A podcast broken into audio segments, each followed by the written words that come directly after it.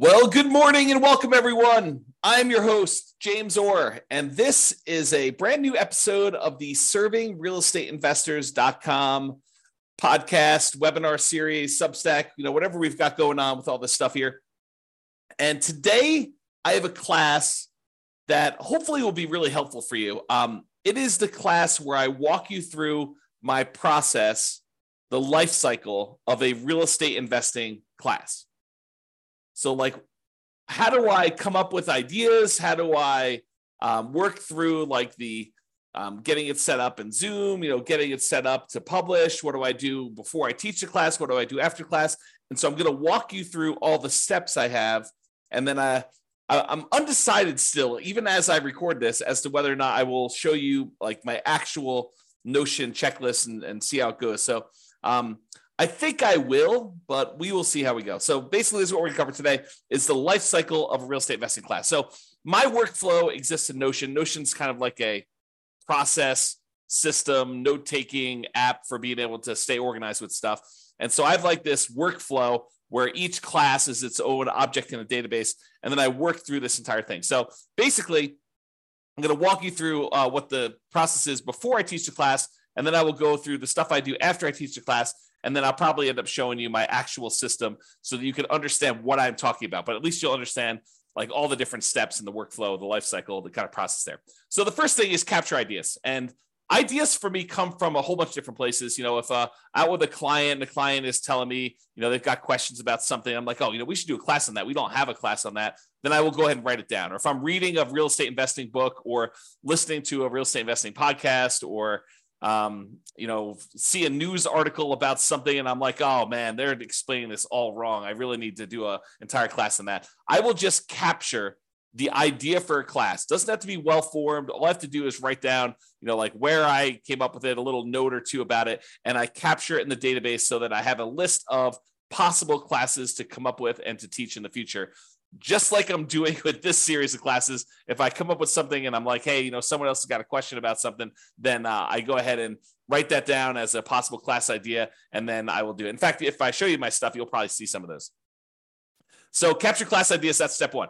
Then what I usually do, and you don't necessarily need to do this, but it's something I like to do, is I do a little bit of search engine optimization research to find out how popular is this idea? How many people are searching for it? Is it something that people will want to like search for and find?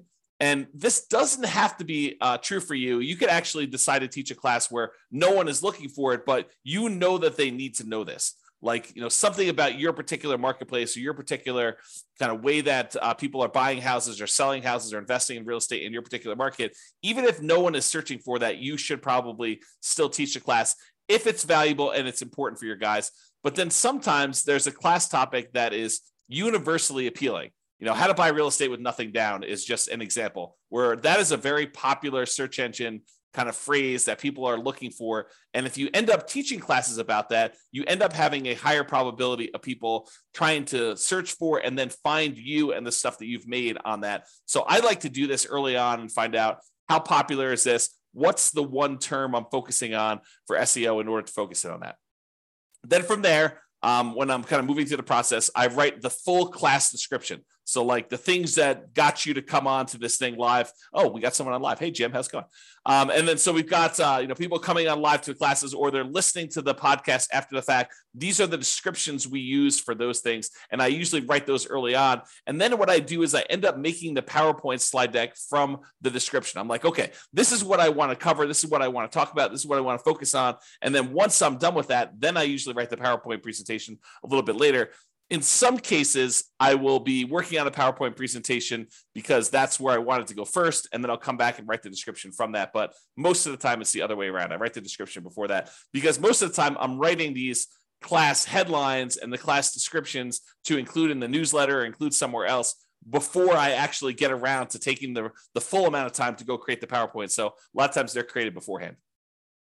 Uh, determine the class date, when I'm going to teach it, what time I'm going to teach it, who's going to be an instructor, which is mostly me at this point, and the location, whether I'm doing a webinar, I'm doing something live in person. And so I have the ability to go ahead and track all that and keep track of where I did stuff and who taught it and, and all that different things. Uh, then I go create the Zoom webinar, especially if I'm going to be teaching the live uh, the class live via Zoom, I'll go create a link, create the Zoom webinar. That way I have the link for it and I'll save that into the database as well. Then I usually create the header and cover images on Canva. I've got like this, I don't know, informal theme. You guys have probably seen it where it's uh, like my logo with a color scheme that I've got for doing that. I just have a template that I use and then I create the cover in Canva to do that.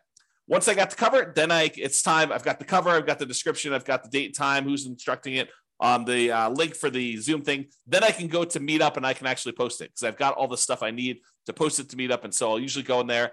And the way that I set up Meetup, as I explained before, is I set up the template for all the classes in advance so that it repeats every week or whatever time period you're doing stuff. And then I'll go and I'll edit that particular one for that day and I'll change it to be the class description that I just wrote. Um, I'll change it, you know, if I'm doing a different instructor or different time. I'll usually upload the image for the Canva header um, so that it's got all that on their meetup. Then once I've got the meetup one, I use the meetup one to post to bigger pockets. I'm still on the fence as to whether or not bigger pockets is effective as a means of finding people. I do get like a onesie twosie thing from that, uh, which is probably worthwhile now that I say that out loud.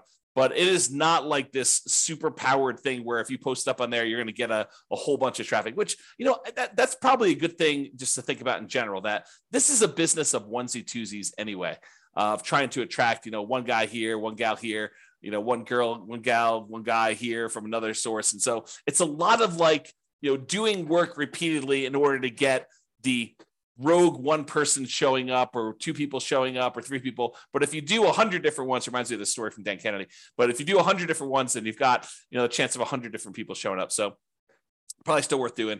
Uh, then I usually post it to Eventbrite, which is another service for uh, kind of like organizing online events.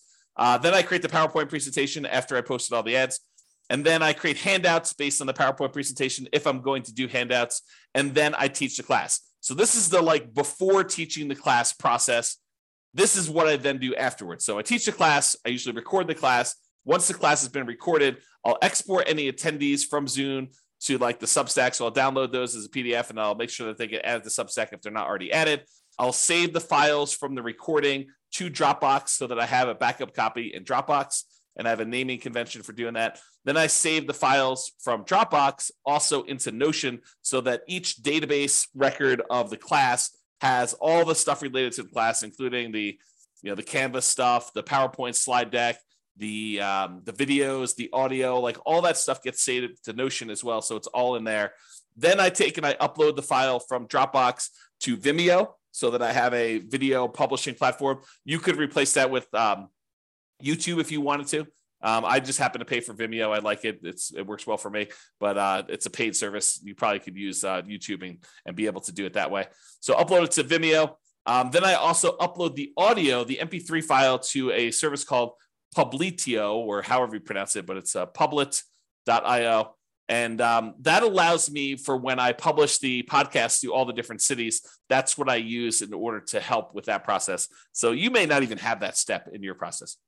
Uh, then I publish to the Real Estate Financial Planner blog if it's appropriate. I don't publish everything to there, but there's some stuff that gets published to there. Then I usually publish the audio to the city podcast. So I go and I publish all those. Then I usually publish it to the Substack blog, and the Substack blog is also my email distribution list. So if I were doing email separately, I'd have a separate uh, kind of process or checklist for doing that. And then I usually publish it to UpCoach, which is the coaching program. So the class content I'm creating, it's not like I'm creating different class content for the coaching program versus what you guys are getting via the podcast or via Substack. It's just the delivery schedule is different. So for the UpCoach one, you get everything all at once. For the paying part of Substack, you get everything all at once. For the podcast, you get stuff but like I'm teaching five classes a week for real estate investors, and they only get one per week. So it, eh, right now, if I taught a class this morning, which I just taught a class right before this, um, that will be published in February of 2024 at this point. So it's delayed by whatever it is, seven months, and it's getting longer and longer. At some point, it's going to get to the point where it's like, hey, we're already a year out. Um, I probably should change up something and figure out what I'm going to do with that. So I don't know, maybe I'll teach less classes or something. I'm not sure what I'm going to do there. All right, so this is sort of the workflow to do that. What I'm going to do is I'm going to stop sharing my screen for one second. So, and I will turn this off and then I will go grab the window for this, and I will share my screen again. All right, so this is what I'm talking about.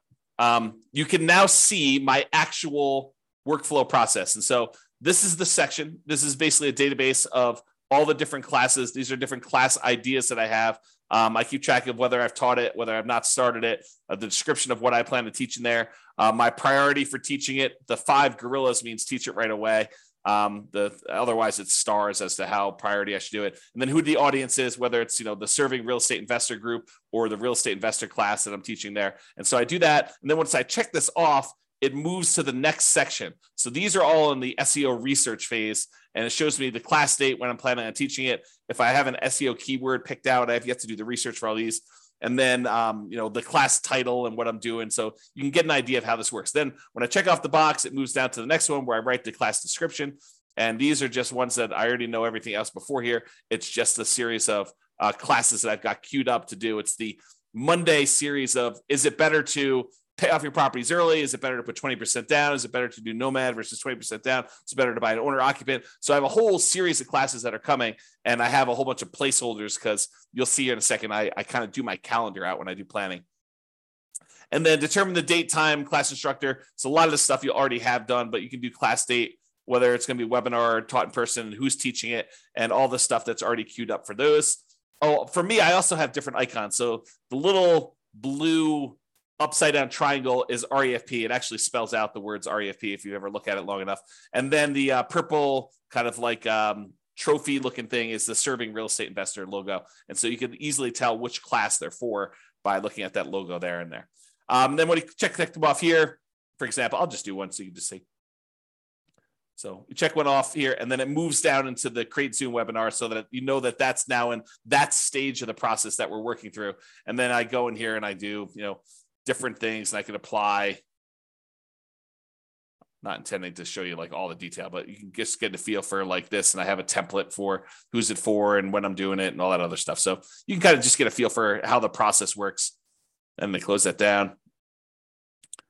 And then so you can do that. Then I usually make the header Canva cover, which I talked about already. And then I upload the cover here and I also upload it to the uh, internal part of it as well. Then I post it to Meetup. Once I check this off, it goes down here and it's post to Meetup, post to Bigger Pockets. I have the link to all the different things and some notes about what I should be doing on there. Post to Eventbrite, create the PowerPoint presentation. You can see all those, create any handouts teach the class. So, for example, I just taught deal alchemy this morning. So that's been taught. And this is the class I'm in right now. So, my process, life cycle of real estate investing class, I'm teaching that right now. So, check that off. And then I'll go export the you know guys from Substack and save the files for this for doing that, save the files for Notion. Upload to the video, and I, I just drag and drop the files right into here, and it saves it into the um, the Notion database, so that I have backups. Because I don't know, once you start creating classes, you really want to make sure that you don't lose them that you have backup copies. You know exactly what you taught. You know exactly where the PowerPoint files are. You know exactly where your audio files are, your video files. And so I both do a directory structure in Dropbox for each class. And then I also have this. So it's sort of like done both ways. Uh, upload to Vimeo, upload to Publito or whatever it's called, upload, uh, publish it to the REFP blog, then do the city podcast, Substack blog, and then the UpCoach. So you can get a feel of like how it works and um, what's happening there. So that's all I got for you thanks very much, Jim, for showing up. You know, uh, don't have very many people show up live. We do have a bunch of people listening to the uh, podcast and to the audio and uh, to the videos, but uh, very few people showing up live for these classes, which you know, is what it is. So that's how we go. So thanks for coming on. Uh, this has been James Orr. Have a great day, everybody. Bye bye for now.